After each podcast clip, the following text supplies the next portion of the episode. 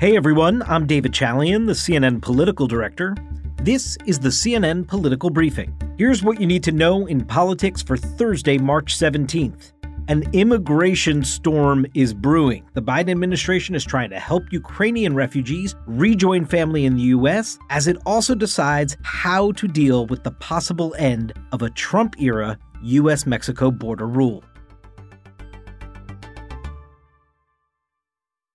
More than 3 million refugees have now fled war torn Ukraine to neighboring countries since Russia began its invasion. Some of these countries, like Poland, are calling on other countries, like the United States, to step up and take in some of these refugees. It's something both President Biden and Vice President Harris have vowed to do, and it's also something a U.S. official said would help advance the notion of Western unity in the face of this Russian aggression. So, the Biden administration is currently involved in discussions and trying to figure out ways to help Ukrainian refugees join family already in the United States. The Department of Homeland Security has been tasked as the lead federal agency for this, coordinating all the domestic preparedness and response efforts related to the Russia Ukraine crisis. And this refugee issue is going to be sort of top of mind for that group. Homeland Security Secretary Alejandro Mayorkas told reporters today that his agency has deployed refugee officers to assist with the refugee crisis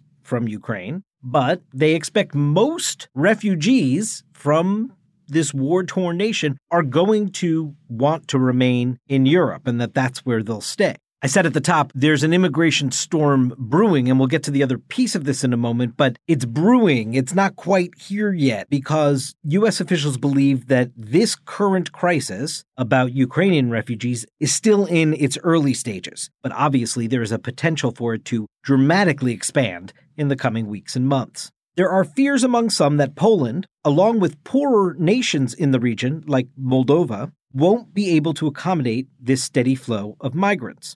A Polish agency reports almost 2 million refugees have entered Poland from Ukraine since the start of the Russian invasion. The current options for Ukrainians interested in reuniting with family in the U.S. are limited. For example, U.S. refugee resettlement process can take years. Listen here to Wendy Sherman. She's the U.S. Deputy Secretary of State, and she conceded that this process is long and arduous. Right now, folks who want to come to the United States uh, go through the UN High Commissioner on Refugees and that process, which we understand can take some time. We will look at this on a day to day basis. We are a country of immigrants. We have always welcomed refugees, even if sometimes it takes a while to get here. There are some ways to try and shorten this process that are under discussion as we speak, like bypassing the referral needed from the United Nations. Another option is to get a tourist visa, but of course, those are in very high demand and very hard to come by. To get one, Ukrainians are required to prove that they're coming to the US for a short period of time and have a home to return to. Well, obviously, with a war, it's going to be hard for somebody to prove that they have a home to go back to, and that may bar them from being able to enter the US on a tourist visa. The Biden administration is expediting visa forms. It's also extended a form of humanitarian relief called Temporary Protected Status, TPS, for Ukrainians already in the United States. It applies to people who would face extreme hardship if forced to return to their home country. Now, the other piece of the immigration puzzle for the Biden administration that is part of this brewing immigration storm that is going to be with us over the next many months, and it will also be, no doubt, a very potent issue in the midterm election season, is Title 42. This is a rule from the Trump era as part of the response to the COVID 19 pandemic. It allows authorities to quickly remove migrants at the U.S.'s southern border. It effectively bars people from seeking asylum in the United States. The policy had resulted in the expulsion of more than 1 million migrants as of January. The pressure points on the Biden administration are coming from the left and the right. From the left, the Biden administration is often criticized for continuing to keep this Title 42 rule in place. In fact, the administration says they're relying on the CDC guidance, and CDC still advises to keep this in place. But of course, the pressure from the left on the Biden administration is only going to grow. And the criticism from the right on the Biden administration is clearly going to be around the potential for an explosion in illegal immigration. If indeed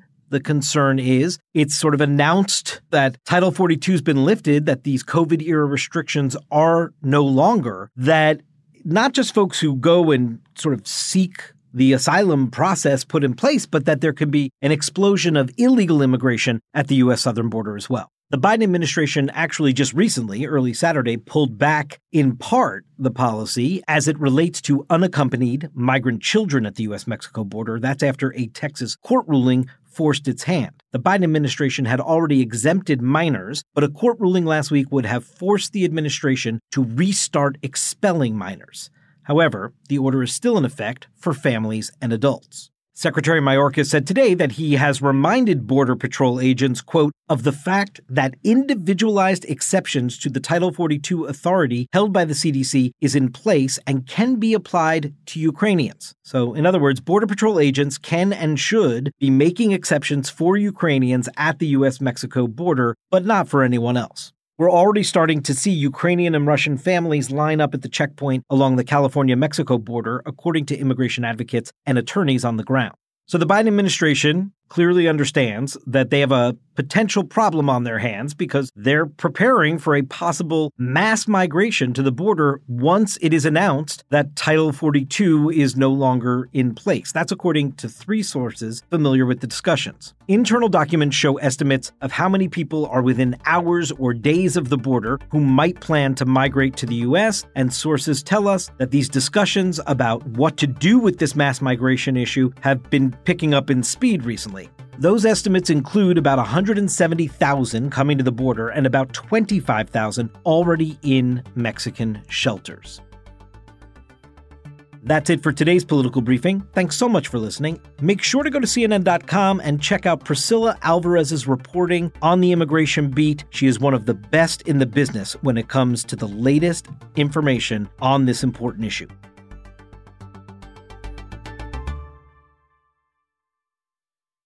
When you work, you work next level. And when you play, you play next level. And when it's time to sleep, Sleep Number smart beds are designed to embrace your uniqueness, providing you with high-quality sleep every night. Sleep next level. JD Power ranks Sleep Number number 1 in customer satisfaction with mattresses purchased in-store. And now, the Queen Sleep Number C4 smart bed is only $1,599. Save $300 for a limited time, only at Sleep Number stores or sleepnumber.com. Prices higher in Alaska and Hawaii.